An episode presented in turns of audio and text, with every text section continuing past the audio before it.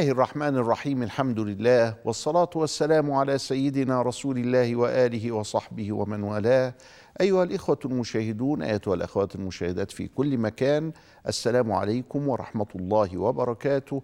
وأهلا ومرحبا بكم في حلقة جديدة من برنامج ديننا.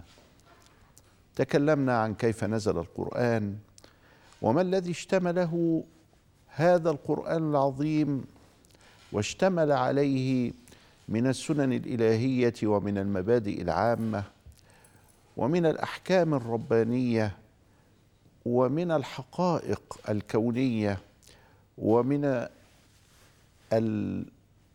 المبادئ العامة إلى آخر ما هنالك من منظومة القيم التي بنيت على أسماء الله الحسنى. وقلنا إن الله سبحانه وتعالى قد ألهم المسلمين قضية النقل والتوثيق. عند المسلمين هناك ألف سند ذكرها محمد بن محمد الجزري في طيبة النشر. وفي كتابه النشر أورد هذه الأعداد المهولة الكثيرة المتكاثرة في نقل القرآن الذي لم ينقل إلينا عن طريق الصحف فقط ولا بترجمة من لغة إلى لغة وفقد الأصل ولا بنحو هذا وإنما نقل باللغة التي نزل بها وهي لغة العرب. القرآن الكريم معجز في نظمه معجز في رسمه معجز في نقله معجز في حاله فإنه يحفظه الأعجمي والعربي حتى دون أن يعرف أن يعرف معناه. يحفظه الأمي ويحفظه المتعلم وهو وسيلة جيدة في هذا العصر الذي نعيش فيه لمحو الأمية. تجارب كثيرة في ليبيا وفي مصر لمحو الأمية عن طريق حفظ كتاب الله حتى للعجائز الكبار الذين لم ينالوا حظا من التعليم. معجز لأنه معجزة رسالة. لكن الله ألهم أيضا المسلمين أن يحافظوا على السنة المشرفة التي أمرنا الله باتباعها وما آتاكم الرسول فخذوه وما نهاكم عنه فانتهوا. قل إن كنتم تحبون الله فاتبعوني يحببكم الله لقد كان لكم في رسول الله أسوة حسنة لمن كان يرجو الله واليوم الآخر وذكر الله كثيرا وغير ذلك من الآيات التي تأمرنا باتباع النبي وبطاعة النبي وبالتماس حال النبي صلى الله عليه وسلم. لقد جاءكم رسول من أنفسكم عزيز عليه ما عنتم حريص عليكم بالمؤمنين رؤوف رحيم.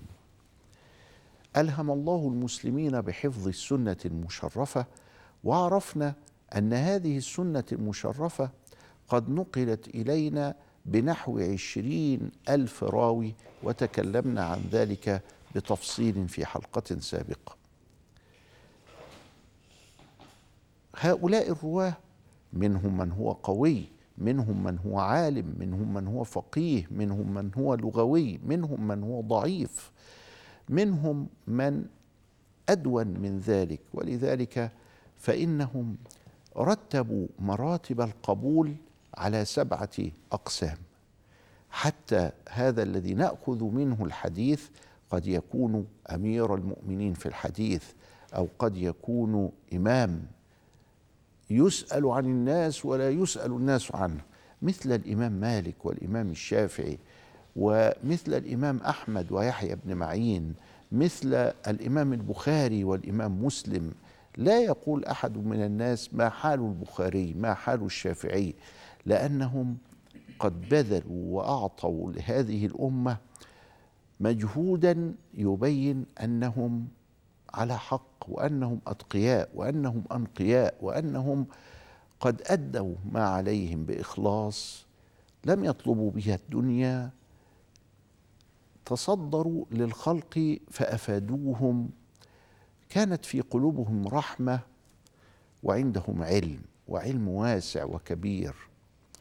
ولذلك فإن هؤلاء الصفوة من من الرواة هم في الطبقة العليا. حتى قيل فيهم فلان لا يسأل عنه إنما يسأل عن الناس. وهناك من هو ثقة. ووردت هذه الكلمة ونجدها في مصطلح الحديث أنه ثقة. والثقة منحت له لا باعتبار الإعلان والدعاية أو المناصب بل منحت له بالتتبع والاستقراء.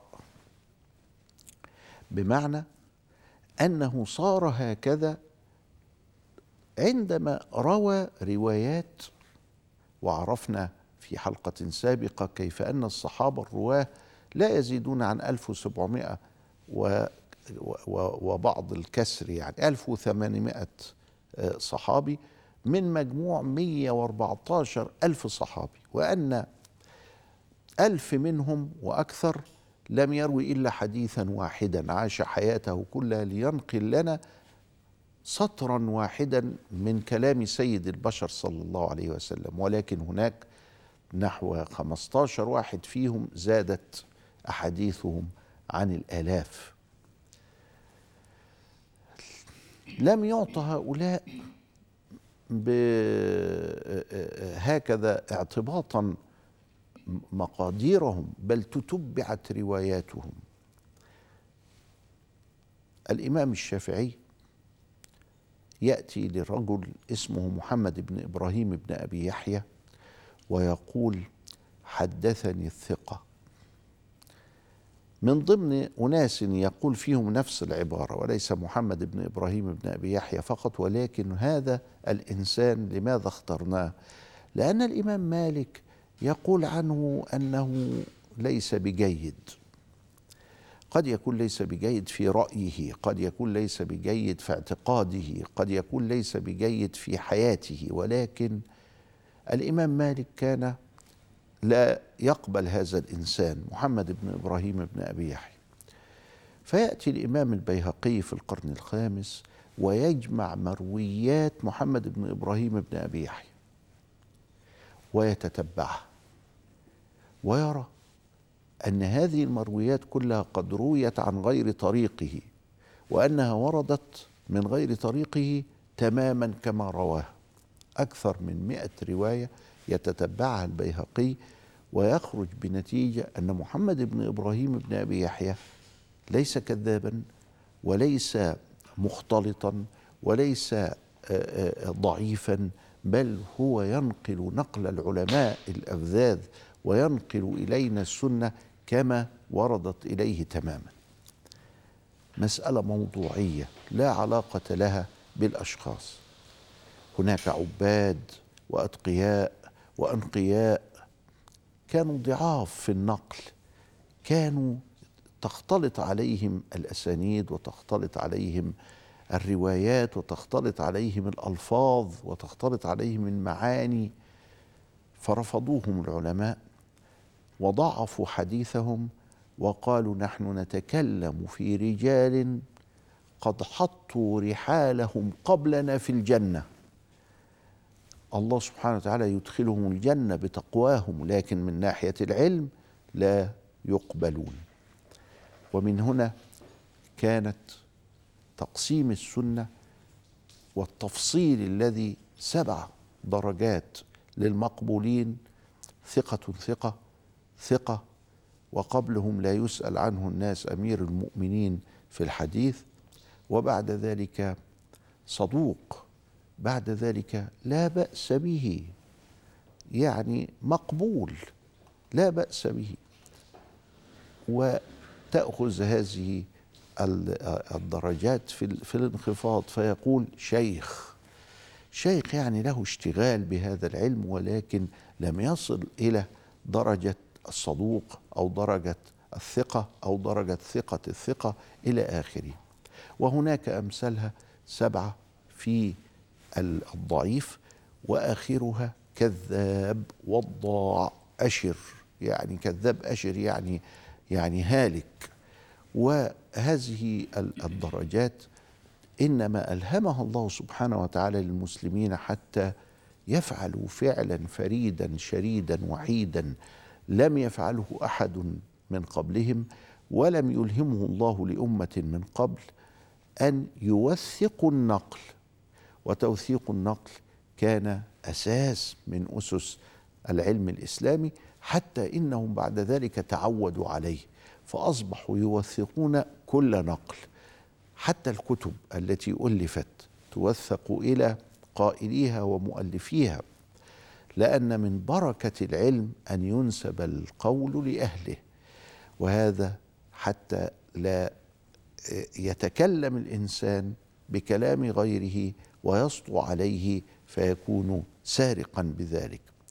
لكن عندما يقول هذا كلام فلان وأنا ألخصه أو أنظمه أو أشرحه أو كذا فقد نسب الأمر إلى أهله والعلم راحم بين أهله. ألهم الله المسلمين قضية الإسناد وهذا الإسناد كانت بحار من الأسانيد حتى وصلنا إلى مليون سند. وبدأنا في تصنيف هذه الأسانيد المليون. فمنها ما هو صحيح ومنها ما هو حسن ومنها ما هو ضعيف ومنها ما هو شديد ضعف ومنها ما هو موضوع وكذب واختلاق وافتراء. على رسول الله صلى الله عليه وسلم الذي حذر من هذا فقال من كذب علي متعمدا فليتبوأ مقعده من النار. نرى الإمام مسلم وهو يكتب صحيحه ويكتب حديثا مهما في مقدمة الصحيح كفى بالمرء كذبا أن يحدث بكل ما سمع. وعندما كتب العلماء هذا فإنهم صنفوا تلك الأسانيد أيضا إلى أحاديث متواترة وهي قليلة جدا قد لا تزيد عن مئة حديث تسعين حديث شيء من هذا. ومتواتر معنوي الموضوع قد ورد وقد ذكرت فيه أحاديث كثيرة لكن كل حديث منها مختلف عن الحديث الثاني مثل قضايا علامات آخر الزمان قضية المهدي قضية نزول عيسى من السماء على الأرض بجسده العنصري قضية ظهور الدجال في آخر الزمان ومكثه في الأرض أربعين يوما. نجد مثلا في حديث أحاديث عيسى نجد أربعين حديثا. وهذه الأحاديث كلها مختلفة. ينزل عيسى ابن مريم حكما عدلا في على المنارة الشرقية بالشام أو ببيت لد أو كذا إلى آخره. أحاديث مختلفة لكن كلها بتتكلم عن معنى واحد وهو نزول عيسى عليه السلام في آخر الزمان. سنرى ما موقف أحاديث التواتر وما موقف أحاديث الآحاد وما هو تقسيم هذه الأحاديث في حلقة قادمة إن شاء الله. ولكن الذي نريد أن نخرج به هو أن الله قد ألهم المسلمين بتوثيق مصدرهم وبتوثيق رواياتهم بما لم يلهم به أمة قط. إلى لقاء آخر أستودعكم الله والسلام عليكم ورحمة الله وبركاته.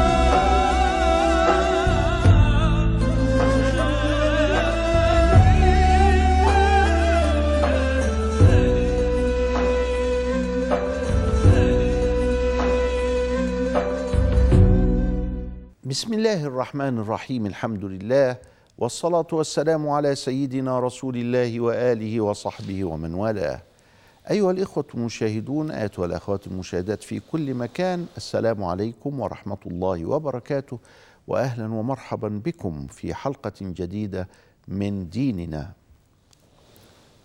رأينا كيف وفق الله المسلمين لحفظ السنة المشرفة تحقيقا لمعجزة القرآن الذي أمرنا سبحانه فيه أن نتبع النبي وأن نأخذ عن النبي. وكان النبي صلى الله عليه وسلم يقول ذلك كذلك فيقول صلوا كما رأيتموني أصلي ويقول خذوا عني مناسككم. فدائما كانت عين الصحابة الكرام على رسول الله صلى الله عليه وآله وسلم. ولذلك فقد جاءت الروايات. وبالرغم من ذلك إلا أن المسلمين تنبهوا إلى أن هناك من الروايات ما هو قطعي ومن الروايات ما هو ظني. أما القرآن فهو قطعي الثبوت بمعنى أنه قطعي في ثبوته وفي نقله على مستوى الحرف. لم يتغير من القرآن شيء. على مستوى الحرف والأداء لم يتغير من القرآن شيء. وعرفنا قبل ذلك القراءات العشر وكيف نقلت وأنها زيادة في معجزة القرآن فالقرآن لم يحفظ بقراءة واحدة بل حفظ بعشر قراءات وكلها محفوظة إلى يوم الناس هذا وإلى يوم الدين إن شاء الله. السنة. لم تكن كذلك لأن السنة هي البيان المعصوم والتطبيق المحفوظ المعصوم من عند رب العالمين للكتاب. وما معنى البيان وما معنى التطبيق؟ التطبيق معناه أنه قد راعى زمنه وحينئذ فنحن لا نقف عند زمن النبي ولا نعيش زمن النبي بل نعيش دين النبي ونعيش منهج النبي صلى الله عليه وسلم. هنا فارق كبير بين من يريد أن يعيش زمن النبي وهو لا يمكن أن يعيش فقد اختلفت الاتصالات والمواصلات والتقنيات الحديثة واختلف البرنامج اليومي ل... ل... لما نعيشه عن حياة النبي. كان النبي صلى الله عليه وسلم إذا أراد أن ينتقل إلى الشام انتقل إلى الشام في نحو شهر من مكة. كان إذا أراد أن ينتقل إلى المدينة انتقل إلى المدينة في نحو أسبوعين. كان رسول الله صلى الله عليه وسلم إذا أراد وكذلك عمر وكذلك الشيخ البجوري في التاسع القرن التاسع عشر ولكن الآن نحن ننتقل إلى الأراضي الحجازية وكنا نأخذ رحلة الحج في نحو شهر ننتقل إليها في ساعتين. تغير الوضع تغير البرنامج اليومي للإنسان بالاتصالات وبالمواصلات وبالتقنيات الحديثة وباختلاف البرنامج اليومي فلا يمكن أن نحيا زمن النبي. ولكننا نريد أن نحيا دين النبي. ودين النبي يتجاوز الزمان والمكان. ودين النبي صلى الله عليه وسلم إنما يدلنا على المناهج التي نتخذها في المواقف المختلفة. ومن أجل هذا فإن العلماء قد قسموا السنة إلى متواتر مثل القرآن وهو عدد قليل من الأحاديث. منها حديث من كذب علي متعمدا فليتبوأ مقعده من النار هذا الحديث بهذا اللفظ بهذه الكيفية ورد عن نحو 120 من الصحابة الكرام. التواتر بهذه الكيفية تواتر قليل حتى إن حديث إنما الأعمال بالنيات وإنما لكل امرئ ما نوى. حديث مهم حديث موجود في تقريبا كل الكتب ونصدر به مداخلنا إلا أنه أحاد وليس متواتر.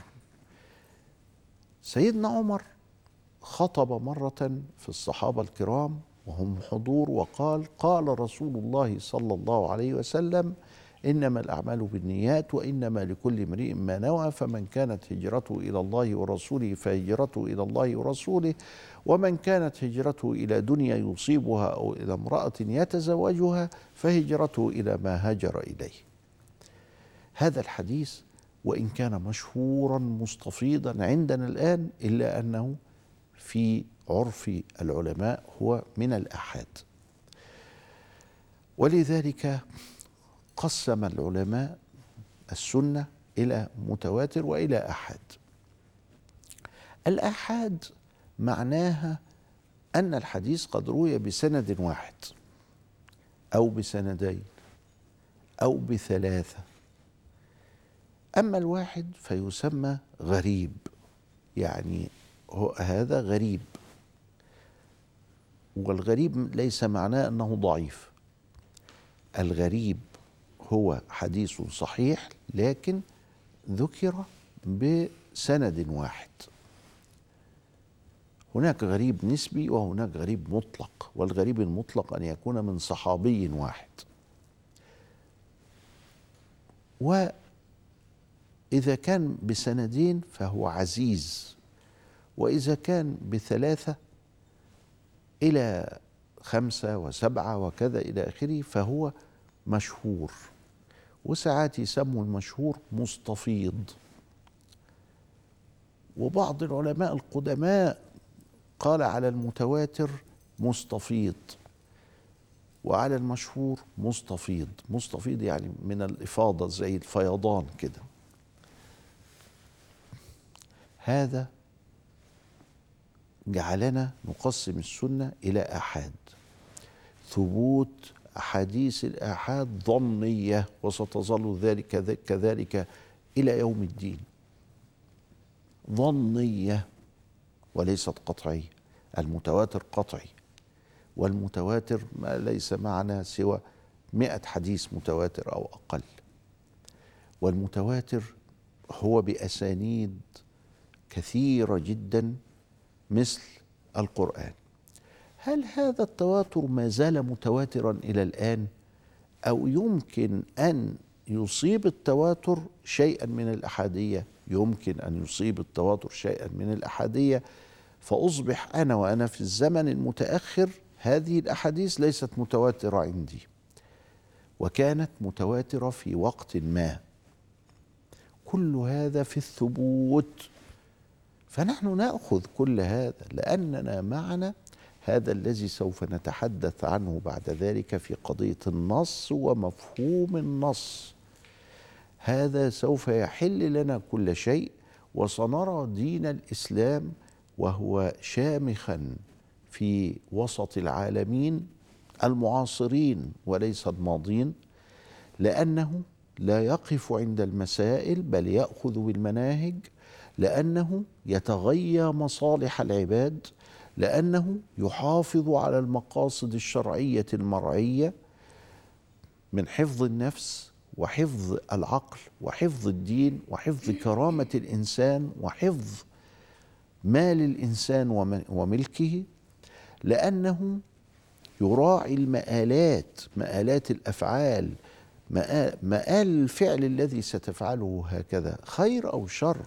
فساد أو إصلاح لأنه عنده فك للتعارض ولأنه كتاب الله المسطور الذي تكلمنا عنه وهو الوحي وكتاب الله المنظور وهو الكون كلاهما من عند الله فلا يتعارضان. فليس عندنا ما يعارض العلم ولا ما يعارض التجريب ولا ما يعارض الكون. ولذلك يقف الإسلام شامخا دون هذه المهاترات التي تتم على السنة المشرفة وسوف نرى ذلك تفصيلا. ونرى كيف أن الزمان واجتهادات الفقهاء في زمانهم لنول الم... لينالوا المصلحة وليدرأوا المفسدة وليقيموا المجتمعات هذه المسائل ليست ملزمة لنا. في أي عصر من العصور وإن تعلمناها وإن عرفناها وإن فهمناها. لماذا؟ لأننا متمسكين بالكتاب والسنة بفهم الصحابة الكرام وبفهم الأئمة الأعلام. نأخذ مناهجهم ولا نقف عند أزمانهم أو مسائلهم. الفارق الكبير ما بين أن أعيش زمن النبي أو زمن الأئمة المجتهدين من باب أولى وأن أعيش دين النبي فارق كبير. نحن نعيش دين النبي دين الحب دين الرحمة الذي بدأ فقال بسم الله الرحمن الرحيم كما ذكرنا من قبل من قراءة القرآن كجملة واحدة. هذا الحب المؤسس على الرحمة أو هذا الحب المنبثق من الرحمة هو الذي سينجينا ولذلك ترى أكثر الداخلين في الإسلام في العالم الغربي دخلوا من باب مولانا جلال الدين الرومي لأنه تكلم كثيرا عن الحب وتكلم كثيرا عن أن الحب هذا هو أساس الإنسانية وهو أساس الحياة بمجملها. وكان النبي صلى الله عليه وسلم طاقة حب كبيرة وسنروي في هذا أشياء كثيرة. كان النبي صلى الله عليه وسلم طاقة حب جذبت إليه العالمين في عصره وفي غير عصره. أبو لهب كان يحب النبي صلى الله عليه وسلم حتى إنه طلب رقية وأم كلثوم لابنيه عتبة وعتيبة وذلك من شدة حبه في النبي إلا أن الله قد كتب عليه آه، أن أغلق قلبه فلم يؤمن وآذى النبي صلى الله عليه وسلم وأمرت آه، أروى زوجته حمالة الحطب ابنتي ابنيها بأن يتركوا ابنتي النبي صلى الله عليه وسلم والحمد لله لم يدخل عتبة وعتيبة بالسيدة رقية والسيدة أم كلثوم بل آه، طلق طلق كل واحد منهما كانوا كاتبين الكتاب فقط فطلق كل واحد منهما زوجته وتزوج سيدنا عثمان بالسيدة رقية وبالسيدة أم كلثوم فكان ذا النورين. رضي الله تعالى عن الجميع والحمد لله الذي جعلنا مسلمين. تاريخنا مشرف وواقعنا مشرف وسنبين ديننا للعالمين للمسلمين ولغير المسلمين. إلى لقاء آخر أستودعكم الله والسلام عليكم ورحمة الله وبركاته.